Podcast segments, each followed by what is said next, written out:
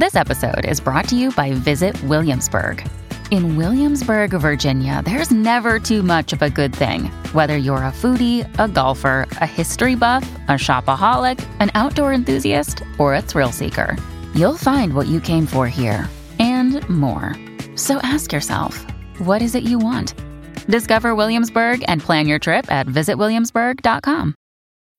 When you need mealtime inspiration, it's worth shopping Kroger, where you'll find over 30,000 mouthwatering choices that excite your inner foodie. And no matter what tasty choice you make, you'll enjoy our everyday low prices, plus extra ways to save, like digital coupons worth over $600 each week. You can also save up to $1 off per gallon at the pump with fuel points. More savings and more inspiring flavors make shopping Kroger worth it every time. Kroger, fresh for everyone. Fuel restrictions apply. I'm Lizzy Mathis, and you're listening to the Cool Mom Code podcast, where motherhood is your key card to the coolest spot in town. This week, we have Cameron Rogers on the mic as our guest. And let me tell you, Cameron isn't just a mental health advocate. She's the powerhouse founder and host of the Freckled Foodie and Friends podcast.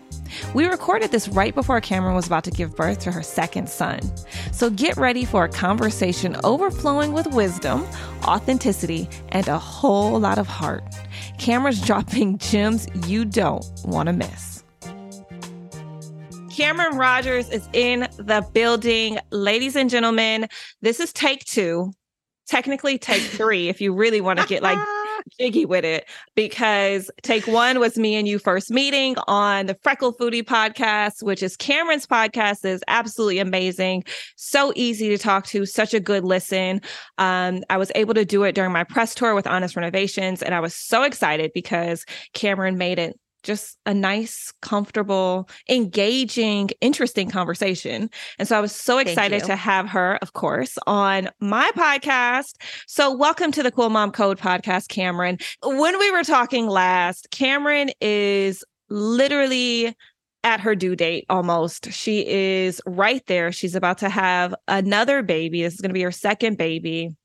And Cameron, I know that there are a lot of things going on in that brain of yours, so many things, but the rest of us, the world, gets anxious about the most random things like if we have to speak in front of a you know a crowd or if we go on live tv and these are things that you don't get anxious about. You get anxious about what cameron? Uh, literally any given tuesday. Um it's so interesting. I, I I've been speaking about this a lot on my platform recently because it's been kind of eye-opening where I've had these moments like I was on live TV recently and I found out about it. It was Saturday night. I was at my cousin's wedding in Maine. I got a text from my PR team like, "Hey, we booked you this Monday morning, 10 a.m. Does that work?" And I'm like, "Yeah, sure." Like, what do I need to prep, kind of thing. Uh-huh. And they were like, "Well, we need some like a recipe and it has to be prepped before and all this stuff. And I was like, okay, I have a five hour drive home from Maine tomorrow. I don't know when I'm going to think about any of this. I'll somehow figure it out and mm-hmm. we'll make it work. And I text my little sister because this is something that's come up a few times. And okay. she is not anxious at all. But like most people, will have anxiety around public speaking or presenting or those types of things that typically trigger people. And at this same wedding, we're all having lunch on Friday. And my mom's like, So who's speaking tonight at the welcome party? And I was like, Oh gosh, I am. And I was supposed to write my speech in the car, but our car like decided to shut down on the middle of the highway on the drive up there. That's another story. So I clearly didn't get around to it. And I'm like, shoot, I need to prep something, but I'll figure it out. Like I'll just I'll I'll talk like kind of off the cuff. My You'll wing it. What are you talking about? Like, I have so much anxiety for you. And I'm like, I don't know. I'll just kind of, I'll figure it out. I'll, uh, I'll just speak. And that's how I felt also about this live show where I text her that morning and I'm like, I'm going on live TV in 10 minutes. I have no idea how long the segment is, no idea what the questions are, like nothing prepped really. And I'm somehow not anxious. Does that blow your mind? And she's like, No, I cannot fathom. And I think what it is, based on conversing with people in my community and my therapist, uh-huh. is that in these instances, whether it's a guest on your show or when I'm hosting my podcast, interviewing people who I admire so much, or going on live TV or speaking in front of a crowd, whatever, that's where I feel myself. And mm-hmm. I don't get anxiety when I'm able to show up in my truest form of myself. I get anxiety I mean, about a lot of things, but like specifically, if there are times where I feel pressure to be someone I'm not, or mm. there's some standard I feel I have to meet, or I'm trying to, I feel as if I have to mold into someone else's beliefs of what I should be. And that I think causes me anxiety sometimes. What, where does the anxiety come in with like the small things though? Where does the anxiety come oh. in with oh. like with like the, you know, the middle of the night waking up thinking about the baby that hasn't come yet and how are yeah. you going to manage both well, on the way the to school? Unknown.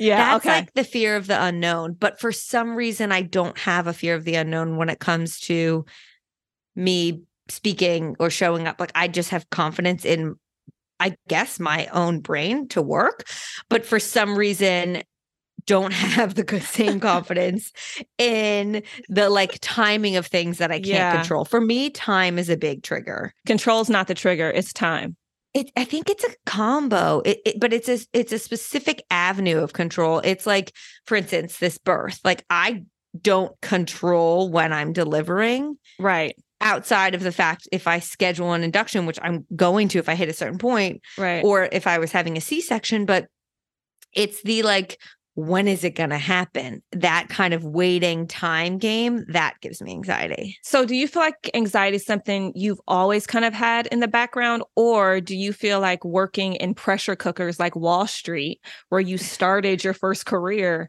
that that had anything to do with the formation of a new anxiety? I think I always had anxiety based on memories of my childhood. And anxiety is something that heavily runs in the females in my family. Mm. Um, like we have my mom's one of three girls, and of the nine grandchildren, eight of us are girls, and we're constantly talking. Yeah. And collectively. Eh, mental health is something that we struggle with. So, and then you're also one of three girls. Yeah. I'm one of three girls. Yeah. So, for me, I remember having moments where I would feel really anxious to the point of feeling like nauseous, but not having the knowledge or vocabulary to figure out what those feelings were because I was young. Right. And I was always a high performing, anxious person. So I was always the kid that, like, in sports, I ended up being a quote unquote leader or voted captain or those types of things because I was reliable mm-hmm. and all of the actions I was doing, I was getting accolades for and rewarded. But internally, there was a lot of anxiety driving that behavior. And then once I was getting all of these accolades and rewards, I was like, well, I have to stay like this. Mm. Otherwise, I would let people down. It was the people pleasing type right. A perfectionist. And it wasn't until I, re- I remember vividly in college, actually, I, I didn't do incredibly well academically for majority of my life. I had learning disabilities and I just struggled and I was stretched very thin with sports. Mm-hmm. And I remember in college, I don't know what changed, but my first semester, I decided I was going to take it really seriously. And I ended up getting a 3 9 that first semester. And instead of feeling proud of myself, my first thought was, I can never get below this now. I have to graduate wow. with a 3 9, mm-hmm. which is absurd. But immediately fear and panic set in of like, I can never get anything below an A minus now.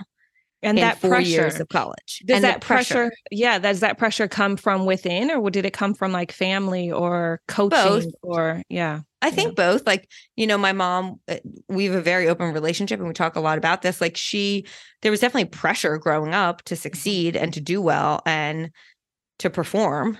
Um, right. But I also think it was within, it's not all on them. I am a very competitive person. I don't resonate with that description anymore.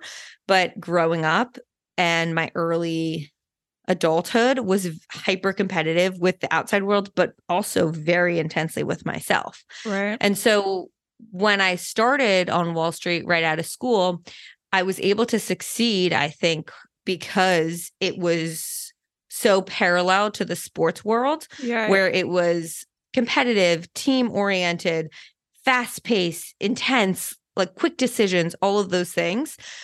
However, it turned the dial up on some of my characteristics that like I now don't resonate with at all because I don't think they were good for me when it's Right. hyper competitiveness, intensity, this feeling like everything has to be done instantaneously and it's fight or flight.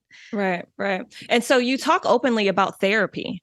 Like you're very open about like, Mm-hmm. Oh, I love my went to therapy. Oh, therapy. I go to therapy. In, yeah. my, in my therapy session, they said that we've talked a lot about even on your podcast, you went right into black culture and what are some of the things Mhm. that you like what I thought about certain topics and things like that because of my upbringing and all that. And so in the black culture, therapy isn't necessarily something that we're raised like, oh my goodness, y'all, let's go to therapy. Right. You know, it's it's kind of something like, okay, you have to be strong, you know, you, you like don't cry about it, you can get past it, you got this kind of uh, mentality. Where was therapy introduced to you? Was it like in your childhood or was it in adulthood that you were like, oh, this is something that I think I might want to engage? In my childhood, I always knew my mom was in therapy. Like it was an Mm. Oh. open discussion.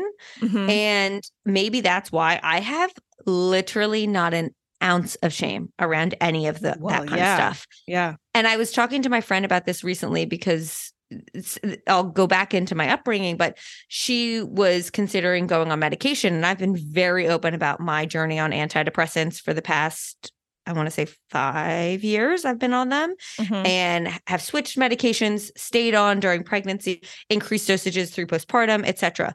And I have very openly shared that with my community because again, I feel no shame over it and I'm like if I can help someone out there, why wouldn't I? Yeah. And she was asking me why because she's struggling with it. And yes, I think part of it is I was raised where we weren't having like sit down conversations about our mental health necessarily, but I did know that my mom was in therapy.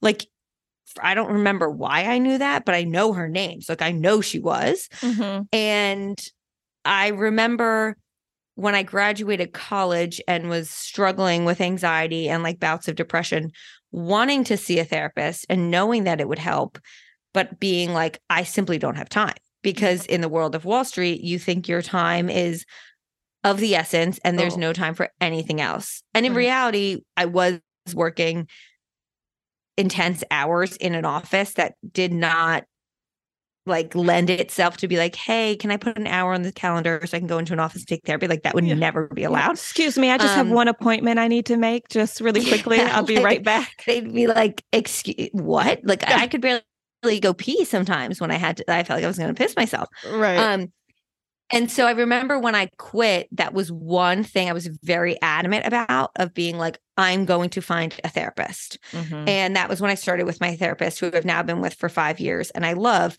And I guess the reason I am so open about it is again, I get so many messages of people. And this is why maybe we'll get into this, but my content shifted from food focus to more mental health, lifestyle, parenting because mm-hmm. the messages I receive from people who are part of my FF family and who maybe sought out a therapist or had a conversation with their partner about their mental health or felt comfortable talking to their therapist or psychiatrist about medication because I shared my journey, like that means the world to me. right. And that is like why I do what I do. And that meant so much more to me personally than someone saying, Oh, I made your recipe and I loved it. Right. Like that just really hits me where I really feel it matters deep in my core. And I also just think like if if we broke our leg and had to get on crutches, there's no shame in that. Some of Yeah. us just simply need more help and that's just the bottom line. You know, it's interesting because you say, you know, you went literally from pressure cooker Wall Street to food to mental health and wellness. And Mhm. The Wall Street is a little out. It's over here. It really is. Yeah. But the food and then mental health and wellness, it's almost like whatever you experienced on Wall Street, you took literally a left and you were like, hold up, there's something that I'm missing and I need to focus on me. Is that what the shift was? Or how do you jump from that to that to that? It's interesting. I do think there's a pipeline. And I was having this conversation with my right hand, who was in finance as well Mhm. first. Um, I do think there is a shift from the finance world to the food, specifically CPG space, Right. where there's a little bit of that like wildness in our brain to think we can do anything Mhm. and maybe some entrepreneurial spirit and the ability to just be like put my head down and freaking grind. Right. And when I was on Wall Street, I was really dealing with my own digestive health issues. And that led to dealing with a, a bunch of different doctors and elimination diets. And that's when I started, honestly, like interested in cooking. I grew up loving food, but we did not have one of those families that like had family dinners and sat around and like I helped my mom make her like long family recipes. We ate spaghetti in like the back of my mom's suburban in between practices. Like that was our night. Right. And I feel like when I started the account, it was a creative outlet for me because it was this fun thing that I was personally interested in. It had nothing to do with work. My face was never on it, it was completely separate. And it was different than the way my brain was functioning in terms of like numbers and intensity right. in my job. Mhm. So it did provide this outlet. However, I was so wrapped up in my personal job of like my title was so intertwined with my ego. I loved telling people that I worked there. I felt like I gained their respect. Yeah. The financial handcuffs, the golden handcuffs of the finance world. It's really hard to walk away from a salary like that, especially to a Mhm. salary that like you don't even know what it's going to be. Girl. And and look, there are serious perks to the corporate world yes. that I miss, Mhm. especially right now. I'm about to give birth. I would do anything for JP Morgan's maternity leave. Yeah, for real. Paid maternity leave. Yes, exactly. Like I would do anything. I'm about to just go dark for two and a half months of the most lucrative times of our business. yes. Um and not make any money. Yeah. So but you set me- yourself up. Don't say that because you're actually Oh, totally. You I've actually myself up. are extremely well versed and smart and business oriented. And this is something I do want to share with the viewers because you know I think that always is a fear, especially when you're regardless of what number child it is, but especially number one. You know, uh, this is something that I went through with number one, but especially number two, whatever. Right? You have these feelings of like, how do I, if I don't have a corporate job and it's not maternity leave or my husband isn't getting paternity leave, how do I survive? And you've been very smart to set yourself up. You've literally pre recorded things, you have things lined up. So your audience will not feel a lack from you. You have just actually, you just worked super hard and super drive in the time I've just kicked beforehand. my own ass. Correct. Yes. To set it up. Um, absolutely. And that's something I actually have an episode that I just recorded today on this coming out because that's something I feel very passionately about. right. When we talk about my first postpartum experience, I was kind of like living in la la land, not realizing how much a child takes, Right. how much work and time and effort. And I remember saying to my friend, like, well, I'll just like get stuff done when they nap, you know? I and mean, she's girl. like, um, okay, I'm gonna let you figure that out when you experience it because that's not happening. And Isn't that the biggest misconception though? That's what we think as new moms. And no one tells you that like, are you kidding? You're gonna be exhausted. You're not gonna even exhausted. you're not gonna even want to look at your feet. I mean, you're gonna be so freaking tired. The last thing you're gonna want to do is pull out a computer or even look on your phone. It's gonna Mhm. it's gonna just drain you. No one tells you that. Yeah, and I just I was naive and I, I didn't necessarily set myself up for success. And my husband only had two weeks of paternity leave, which is a sick joke. And so after that, it was like me, me and the Yeah. baby. And I actually kind of, I won't say thrived, but I did well in those like very newborn days where it was like mm. hunkered us, like, you know, the nights I enjoyed being the one in the middle of the night with my husband. Like we were feeding him, we were doing all the things. It was just the three of us in our apartment.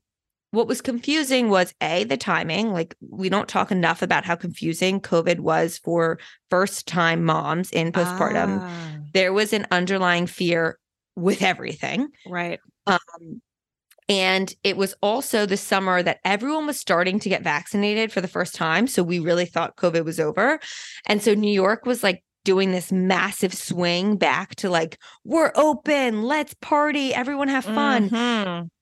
and I was like, wait, I'm stuck in this apartment breastfeeding all hours of the goddamn day and night and don't even know how to speak to people anymore. And there was such an identity crisis that I Yes. experienced massively.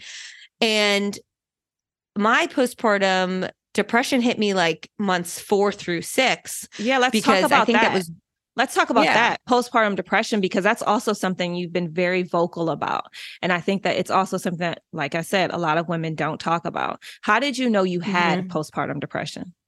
Well, I always thought what we see or what I've heard is if the baby is like put on your chest and you don't feel connected and you're sad, that's postpartum depression. Mm. And that that i- the case for some people, but that was not my case. I was very active leading into my delivery, speaking with my psychiatrist and my therapist, and bringing my husband into the conversations of like, these are signs to look out for. Let's be aware of this, whatever. I felt like I was obviously overwhelmed. There were a lot of hormones, I, a lot of tears, but it felt very just standard postpartum in the beginning. Then, when I was trying to almost enter back into the world, that's where I suddenly was like, I am not myself. And I Mm. remember vividly there being this night, we were at my parents' beach house, which is my happy place. It always has been. And we had put our son down for the night, and everyone was like hanging out in the backyard, drinking, playing games, just talking, socializing. My family, my siblings, and their significant others. And I just kind of like snuck away and went up into a hangout room upstairs and just sat in the dark in silence and was crying. And wow. my husband came in and was like, "Hey, what's going on here?" And I'm like, "I I I don't know who I am. I I cannot explain the feelings I'm having, but I don't want to talk to anyone. I don't want to see anyone. I don't want to do anything. I want to sit here. I want silence. I just feel like a shell of myself. Nothing is making me happy Mhm. and I feel so disconnected from my life. I remember seeing people and just not knowing how to speak to them and feeling really confused of who am I? What did I do? You know, Mhm. I love my child with every fiber of my being and it was never him. No Right. emotion was ever towards him. It was more like, but what have I done? and Right. what is my life and who the hell am I? So that was when I started. I mean, I was with my therapist and my psychiatrist throughout this entire experience, but Mhm. we increased dosage on my medication. I actually pulled back. I had gone back to work because I Mhm. never really took off. I pulled back and was like, I need to focus on me. This is not sustainable, whatever I'm doing right now. And took some time off to really just figure it out as best as I could. And it's also when I started weaning because I think that breastfeeding just was not helping me mentally Mm.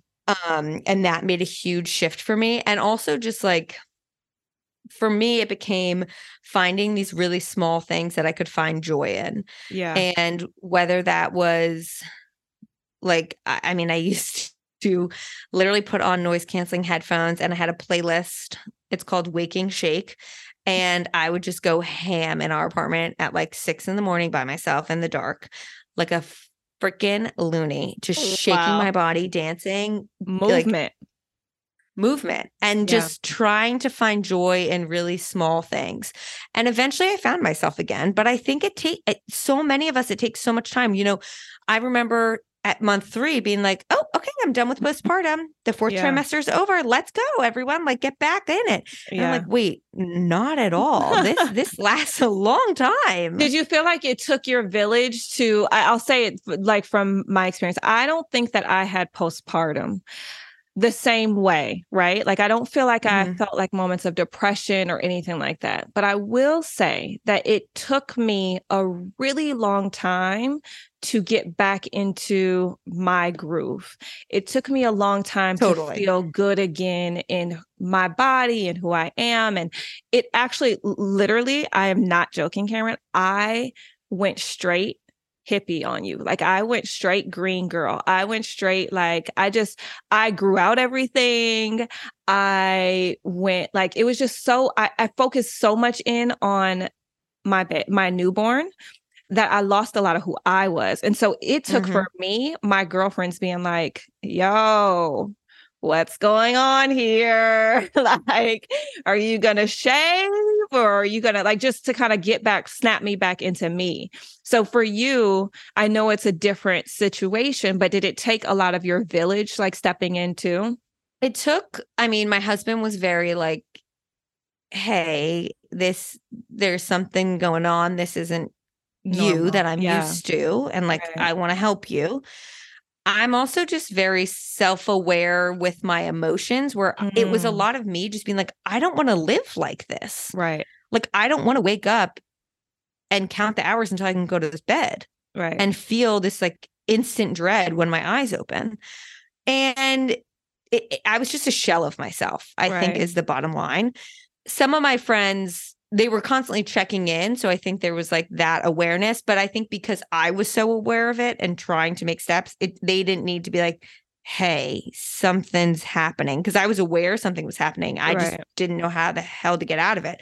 But when you say it takes time to find yourself, like I remember vividly around month nine feeling like, okay, I think I think we're turning a corner. Nice. I think like there's a person here that I recognize again. And, you know, there's all this talk of like going back to yourself. You never mm-hmm. go back mm-hmm. to yourself. Yeah, I really don't a, believe that. Yeah. I think this whole idea of like, even when I just said the the comment, I said, when you said your husband, this doesn't seem like you, I said mm-hmm. normal. And I almost wanted to catch myself because I don't think there is a normal in the in this situation. There's a new normal. There's a new there's a new you, right? You become like, a new person. You there's a new you. And I think with every shift in life though, whether it be children, whether it be the loss of someone through mm-hmm. birth and death, there becomes new yous. And totally. I think that's interesting that that you say that. Well, I was just going to say, and yes, there's obviously like the physical aspect. Like, sure, things right. are going to change in your body that are well, just never going to go back. Of course. But I also think, like, girl, mentally, we know, we know, yeah, Cameron, me and you know. Have okay. you seen my boobs? exactly. Uh, but mentally, like, you change in a way that I felt personally, which is what I keep relying on as I go into this second experience coming up. Mm-hmm. Like I found a version of myself after having a child that I feel was the strongest, most confident, most true to herself, happiest version I've ever had. Right. If you're loving this content, our podcast with all of our amazing guests. We love sharing their stories. It really is such a joy for us. Then you're going to love the coolmom.co. Make sure to head over there. It is everything that you can think of lifestyle. So we have fashion, food, we have amazing interviews with a lot of other cool moms as well. So check out all of our Cool Mom Co features, shop our merch, do all the things. Check out the coolmom.co. We'll be right back to Cameron's episode in just a second. This episode is sponsored by HelloFresh. After a full day of work, I don't know if it's just me or if it's you two, I always just am super tired. Literally, the worst thing between me and Issa, our conversations in the evening, is who and what are we gonna have for dinner? Who's gonna make the decision of what is for dinner? And so, after a full day of work, I still feel like there's still so much to do. You still have to do homework, you still have to get the kids ready for bed, there's still emails and things on the computer that I haven't even touched yet. So, my to do list is endlessly long. Some days it feels like eating a wholesome, nutritious dinner is next to impossible because it feels like it's too hard to prep everything, get it on a plate, get it situated, and even just think of what to make. Well, hello, with HelloFresh, you can turn those busy weeknights into memorable meal times with delicious and practical options. Listen, these are all designed to save you time, and that's what I love. Listen, time is a commodity for me. I have three kids, a whole husband, a whole career, plus obviously your friends and all these things, you still want to connect with the people that you love. And so for me, time is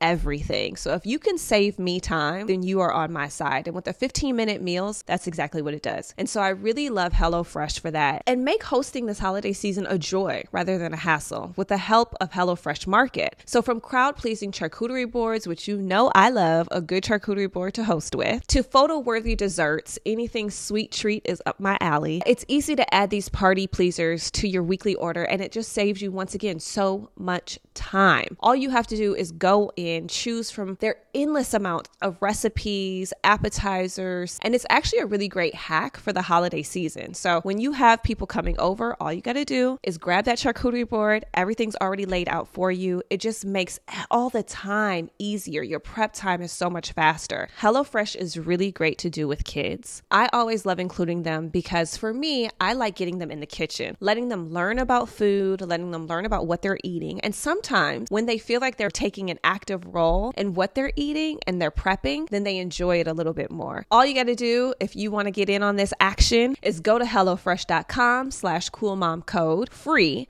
and use code CoolMomFree for a free breakfast for life. Yeah, I said it, life. One breakfast item per box while subscription is active. That's free breakfast for life at HelloFresh.com slash CoolMomFree with code CoolMomFree.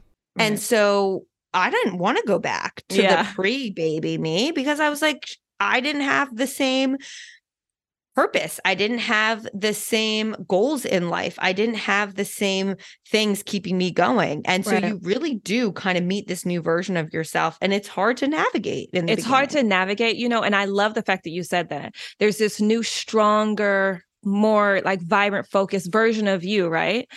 But for me, it took two years to get to her.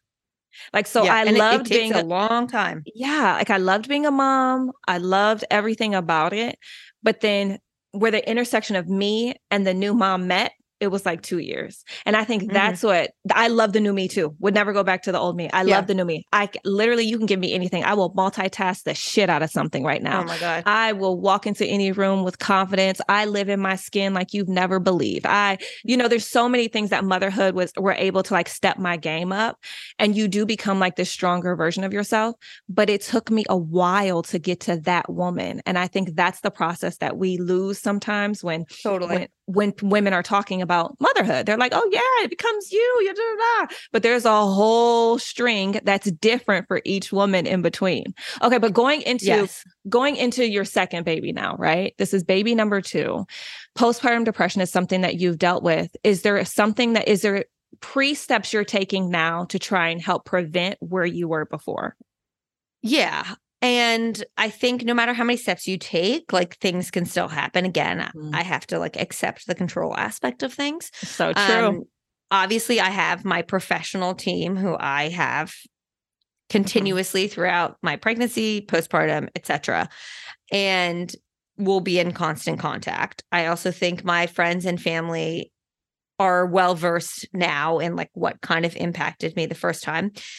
For me, I think I'm looking back on that experience and I've been trying to unpack what triggered a lot of it for me so that I can hopefully adjust.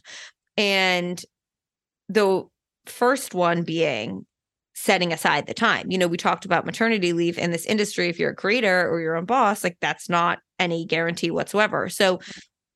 I feel very fortunate that I am in a place where my business did very well this year, where I can take off two months from income Mhm. and, you know, say no to brand partnership opportunities and really like stick true to that. And my Mhm. management team is supportive of, of that decision.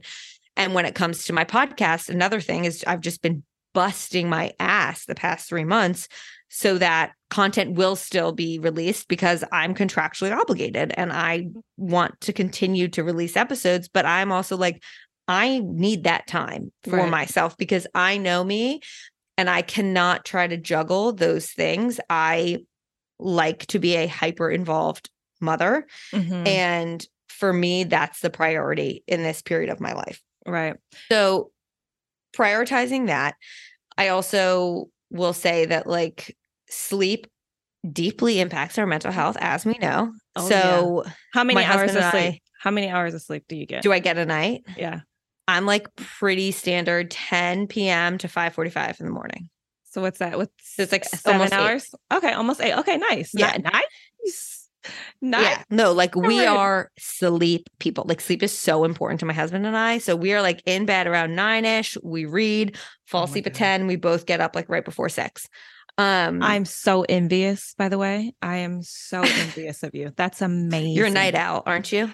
Oh God, I don't know why. I really try not to I be. get I really but try you really have to hard. lean into whatever you are. no, you like don't. I'm a believer. No, in that. you don't. I'm not. I am not a believer in that at all, Cameron. I actually highly disagree. Do not lean into who you are. If you know that it is not good for you, if you're a sugarhead, do not eat all the sugar. You're gonna get No, but like I'm saying No, you don't Cameron. have to wake up at the ass crack of dawn. Yes, if you it's do. hard for No, it's so hard for me. And I am trying every day. I go to bed and be like, I can do better. Lizzy, you can do better. And I wake Okay, well, up. I have a whole sleep routine, so I can send you everything. No, It's- like I, w- we are anal. it's the like- going to bed that's hard.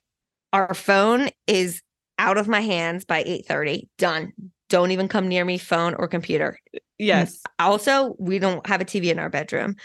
Yes. We are don't red light TV. in our bedroom at nine.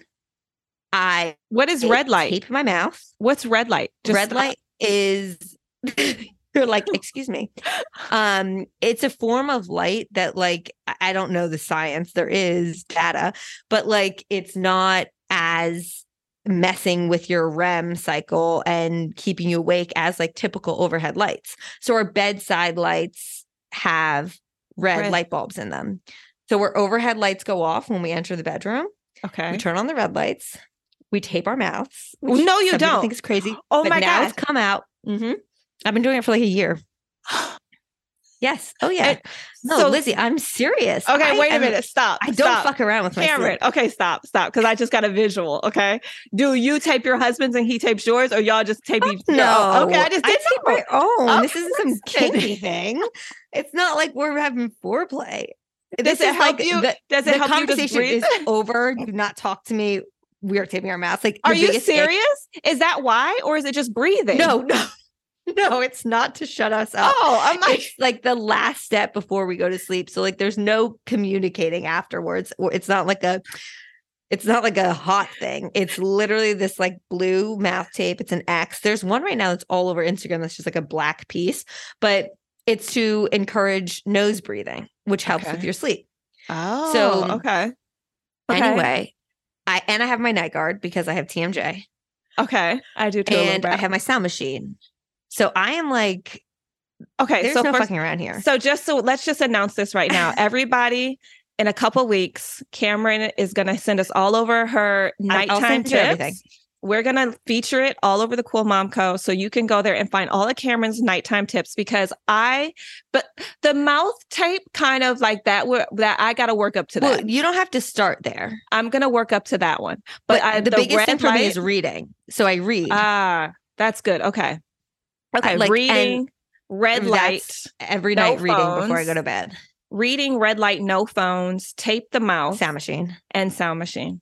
With the sound machine, the second part of it is that it's also my alarm because for me, my mornings are everything. Like I get up an mm-hmm. hour plus before our child because Oh, I need that time to myself. And what do you like- do? What do you do during that time? well now it's a little different because i'm pregnant but before pregnancy i would wake up this this all stands. I wake up i meditate for 20 minutes. I have a mm-hmm. big glass of water like take my supplements etc mm-hmm. then i journal with a cup of coffee. Mm-hmm. Now pre-pregnancy i would work out. I just don't have the energy right now. Girl, I so i sit on the couch i read a little bit more i cuddle with my dog. I just sit Oh. there quite honestly and enjoy the silence. What do you have? you have what do they call it? You have a soft morning. Yeah, I'm in my soft girl era. Yeah. But I will say, someone said to me, like, you're starting your day on offense rather than defense. And truer words have never been spoken. Because when I wake up with my child and like Mhm. immediately I'm on response mode, I'm answering 10,000 whys, I'm explaining every action of everything that's happening in our house. I'm drained by 8 a.m. I And love so that. this allows me to have my time. So my sound machine, because I have anxiety and can easily like get high cortisol, just like fight or flight, the idea of an alarm on my phone waking me up makes me want to like like the dinging of a phone makes It's me want to lose my mind. So my sound machine gently lights up five minutes before sound starts, and then it's birds chirping. So, like, honestly, I'm kind of already awake before the birds even start chirping because there's been a general gradual light increase. So we need the sound machine, name of the I got, sound machine. I got it all. We you. need all it's the, the, Hatch things. Restore Plus, I think. Oh my god. like the newest Hatch. Okay, because I use the hatch for the kids. Oh, that's what everyone says. They're like, oh, I didn't know you use it for adults. I have one in literally, no, I'm not kidding. We have one in our son's room. We have one in the nursery. We have one in our guest room because I'm always like, if a guest comes to sleep here, I want them to have a sound machine. We have one in Oh our bedroom God. And then I have one that I bring with me if I ever go to a hotel or anywhere Oh my. God. Low key, dude. I think I gave all my hatches away. And now I'm so mad because I could have had Get this them whole experience. I'm like, I'm like, dude, I love the hatch. We have the app and everything. And then I realized I was like, you know what? My kids are a little older. I'm gonna like remove the hatches because I didn't want them to, I didn't want the them to be so ever. dependent upon them. So I we get that. We removed it because when we travel, I was like, no, y'all need to learn how to just sleep when we sleep. Yeah. blah, blah, blah. Well, now I'm dependent on it. but now I want to be dependent on the hatch. Hatch, I want to be dependent on you. Okay. Wait, but I also meant to say really quickly, sorry, the other things I'm preparing for because I this is Uh-huh. where I was going and I don't want to forget it in terms of postpartum. When it comes to sleep, we're hiring a service this time around to help us overnight three nights a week. With the baby. So that with the baby. And Yeah. I plan on combo feeding from the beginning okay. so that those nights we can do formula overnight and I Mhm. can like do a quick pump if I need to during the feed times, but really trying to prioritize the sleep with those two things. So that's the other way I'm greatly trying to What's- benefit my mental health. what's what's really cool about that too is from what I understand because I never did that but I you know that's something that would have been awesome because with multiple kids if you're able to get that sleep then you're That's able to is. wake up with the older kid too that next So- morning My husband was very adamant about this because he's like, your biggest fear, which it is, is that I'm going to miss out on time with our toddler and that he's going to miss me and then I'm going to be less involved. And the best way for me to be more involved with him as well is to get more sleep. So Right, that is right. something we're doing. nice. But okay squishy girl era Okay, come on I just can't fucking wait. Okay. I always thought that I was someone that like was destined to be pregnant. I Mhm. remember being like, my body craves it. I can't wait to be pregnant. It's going to be the best nine months of my life. Wrong, I was because I just like physically, I don't have horrific symptoms. Like, yeah, I have pregnancy symptoms, but like I'm, Mhm. it's a healthy pregnancy, both yeah of course I don't like I have to own the fact that like my body doesn't expand that much. It's not that drastic for me body image wise. I don't struggle. I'm just kind of like, wow, this is different, but like it is what it is. right Mentally, it messes with me. Mm. And quite honestly, I just the hardness at the end it, it I just miss like being able to do things. I miss Yeah. being able to chase my toddler around. I miss being able to climb upstairs bend and over feel like bending over. I cannot fucking wait to bend over. that was my and thing i was like i just want I to bend over. I can't wait to hug my husband. Yeah. I cannot wait to hug my husband. I hate when I go to hug him that there's this like watermelon Yeah. blocking us. Like I can't really get in there. yeah I cannot wait to be able to sleep. And let me tell you, the idea of putting on a pair of high waisted jeans keeps me going.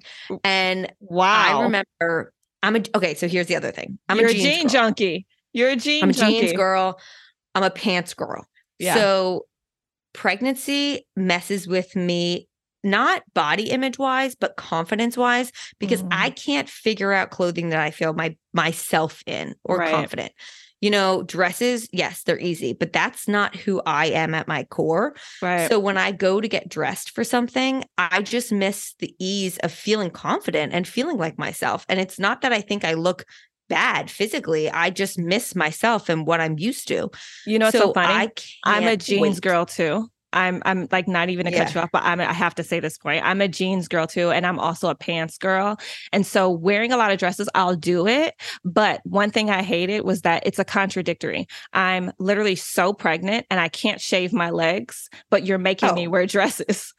I didn't understand it. I was like, hold on, Me wait a minute. trying to shave my legs the other day was truly a comical experience. Seriously. I no, even worse. I had a shoot, a maternity shoot, and I wanted to do like nude pictures. So I was like, okay, Uh-huh. I'll try and clean up my bikini. Me in the it was a sick joke. I'm like, this is a comedy special. For real. But anyway, I remember so vividly, like three weeks, two weeks out, maybe last time, I Uh-huh. ordered a pair of like affordable, inexpensive, soft jeans in like three sizes bigger than I was, just so that I could put them on my body and put on a t shirt. And I immediately was like, okay, that this is a good. step. There you go. We're, we're we're we're turning a corner. We're we're gonna find ourselves. And I don't know. I just I can't wait for that moment. And the squishiness for me is I it just makes me so excited to be squishy. I don't know what it is. I think it's the ability to like feel a bit more like myself Yeah. and the Yeah. freedom to do certain things I miss, to be able to carry and hold my older child Yeah. and, and this newborn and just to feel soft. So do you so what is your what is your idea of um snapping back or getting Oh, back at it? Like what what is that to you? I mean, and it could mean many things. It could mean body, it could mean mentally, it could mean like what is your idea of like, oh, I'm back? When you're Oh. back, what does that mean? Okay. Well, I thought you meant like what's my take on snapback culture? Because I'm like, it's so fucking insane. But no, that's insane. That's Yeah. crazy because it, you know, when listen, I feel we know that. back, When do I you feel back? I do. I actually like so vividly remember the moment at last time. I did not feel back at all, but it was a sliver of like there was. It was the first glimmer of hope, and it was early. But I remember showering, washing my hair, putting on a, like an oversized graphic tee and these jeans that were like three sizes too big, and being like, "Oh wow, my body is like." You know what it is? It's that your body is yours again Yeah. and it's not back to anything you knew, but it's no longer home to something else. right. Right. And I think that represented a lot for me. Um but again, feeling like my a version of myself that I recognized like truly took a very very long time. But I think the moment that I'll feel there are always going to be ups and downs. There are always going to be highs and lows. There are going to be small, small things. And I'm big on like ride the waves. Everything is temporary. So when it's good, you better fucking that. celebrate that win. yeah. So the small wins for me are moments where like we maybe make it out of the house and it's not a shit show. Like that that's a huge win. huge win. Me Huge win. showering, washing my uh-huh. hair, putting on an outfit, like that will be a huge goddamn win. And I honestly like the idea of just being able to sleep. And I know with newborns, sleep is shit, but for me, newborn sleep is better than pregnancy sleep. yeah, for and sure. being able to like roll over in bed like those are the moments where i'm going to feel like okay No char- Look, there will be no Charlie horses. That's what I used to get. I used to get these Charlie like cramps horses and Charlie horses. never had them the first time Oh my god! i had I fucking mean- contractions two nights ago No. and yes contractions or. Braxton Hicks? They were not braxton hicks because they were in my back. They were rolling from my back to my stomach. So i called my doctor in the morning and i was like hey um had a few contractions last night we're a little early. And they this is just like so typical pregnancy though. They're like okay well are you still experiencing them? And i said no it was just like two overnight and like an hour period.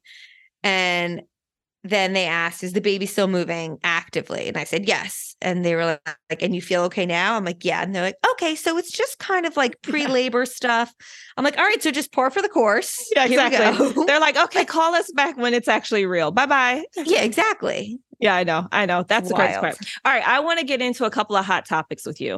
Um, Mhm. And these are just a couple of things that I've either seen on headlines or whatever, and I want to get your take on it. So it's Okay, funny let's go. because I know this is crazy. It's funny because one of the things you just said was your body being your own, right? Like, when is Mm-hmm. your body being your own? And when you feel that, then you'll know that you're back, right? So, this lady this is an interesting one. I'm telling you. Okay, so this lady, she, I'll tell you the story. This lady reports that she was feeling they were they her and her husband, she had just had a baby. She forgot her pump on a trip.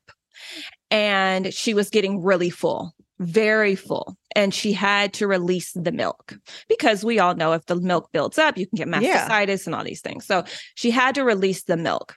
One of the ways that she chose to release the milk, her husband stepped in to help her. So she ended up breastfeeding her husband. And it happened one time. He liked it, she liked it, and they continue to do it. So I think the I think the I think the headline was like they ended they're like on their second year or something, or maybe I don't know, something like that. Where of did this breast- get published? breastfeeding her husband. Honestly, I, I legit tell you, it was like in like the New York Post or something like that. Like I have to find it and like, like, send it Are they you. admitting this? Are they? like, Yes, this is them. They, they're she is their this is their story. I'm not saying this. This is their story. Um, Okay. and so she breastfeeds her husband, and now he says, "I enjoy it. It's nothing kinky. It's just something we do." And it's a nurturing thing, it's a bonding thing. And he hasn't been sick in like years. And he's Well, like, My uh skin is great. How do you feel, Cameron, about to have another baby? Breastfeeding is about to be your jam. How do you feel about this? Hot topic. Okay, I have a lot of opinions and thoughts. I will say, No and I, judgment, but how well, I, oh, I shared this on my platform when Okay, it happened. Oh, you you I talked had- about this. Well, not this article, but I Oh. had clogged ducts Yes. and mastitis. yeah. And I had mastitis on day five, I think, postpartum, which is like the cruelest joke you could ever experience. Mhm. And I was getting it again, and I could not get a clogged duct out. And my husband straight up had to milk me like a fucking cow. And But he was- sucked it out. He nope, that he did suck it out and spit it in the sink. Yes, Get we did get that far. I was like, dude, I fucking need you here. And he's like, all right, let's just get this done with. Of course, he thought I wasn't going to tell anyone. And then I get on my stories and I'm like, okay, we got it out. Anywho, there was literally nothing pleasing about that experience, I will say.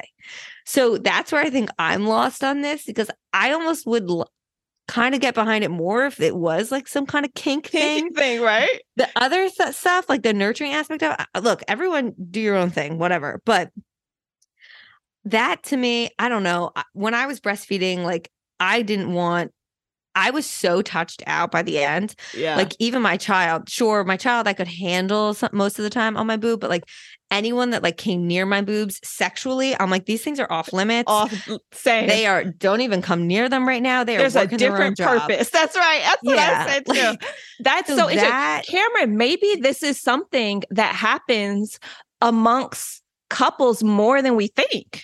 I don't think so. Well, what I said, the getting at the doctor. I'm saying, yes, but like, what I think like, that does happen, the but I don't think it is- leads. But the help is the... help is needed, and then what if behind private doors it continues? It wasn't I- your I- thing, but what if it becomes a jam? I don't think so. I'm trying to think of who the celebrity was that said that they did this.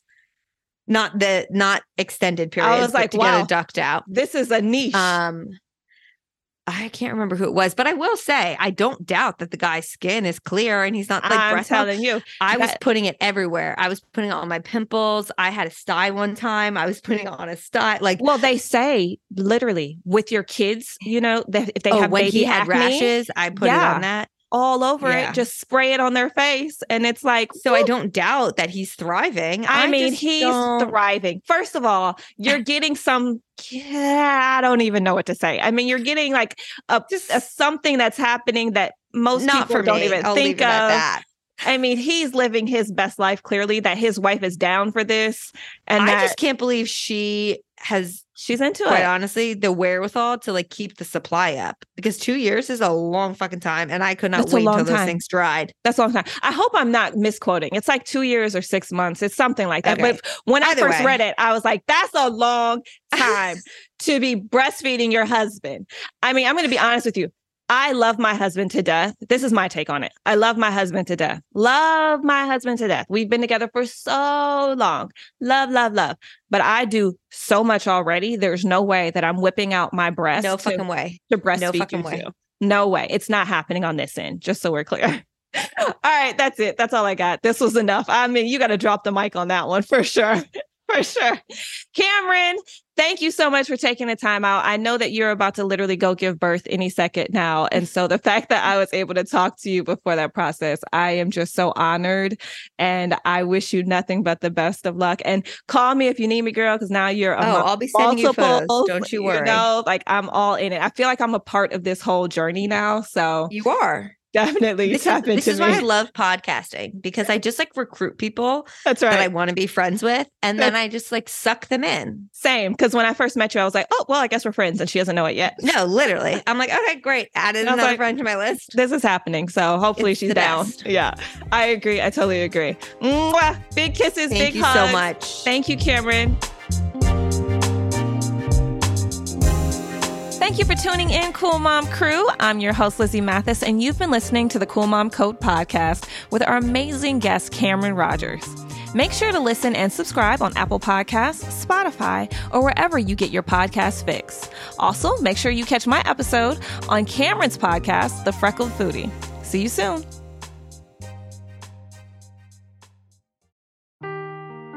Seeking the truth never gets old. Introducing June's Journey, the free to play mobile game that will immerse you in a thrilling murder mystery.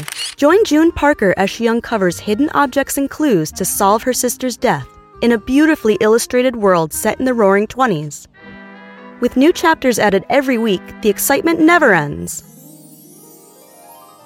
Download June's Journey now on your Android or iOS device or play on PC through Facebook Games.